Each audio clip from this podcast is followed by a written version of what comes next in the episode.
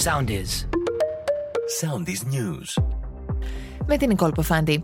Αυξημένη είναι από το πρωί κίνηση στο λιμάνι του Πειραιά, ενώ τα λεωφορεία από Τακτέλ και Φυσού αναχωρούν ήδη γεμάτα, καθώς οι ετεροδημότε ταξιδεύουν στον τόπο καταγωγής τους για να ψηφίσουν στις εκλογές της Κυριακής.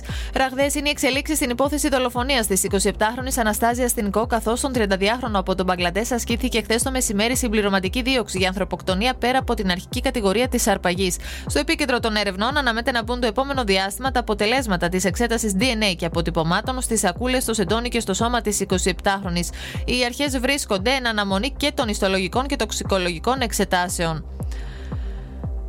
Δραματικό φινάλε γράφτηκε στις έρευνες του υποβρυχίου, καθώς η Ocean Gate ανακοίνωσε ότι και οι πέντε επιβαίνοντες έχουν χάσει τη ζωή τους.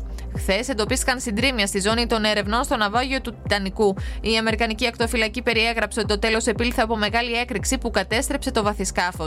Το πολεμικό ναυτικό των ΗΠΑ φέρεται να άκουσε τον ήχο της έκρηξης του υποβρυχίου λίγο αφότου αναφέρθηκε ότι αγνοείται αυξήσεις στις συντάξεις ακόμη και στους αδικημένους της προσωπικής διαφοράς μέσα στο 2024, προανήγγειλε ο Κυριάκος Μητσοτάκης μιλώντας στο Μέγκα.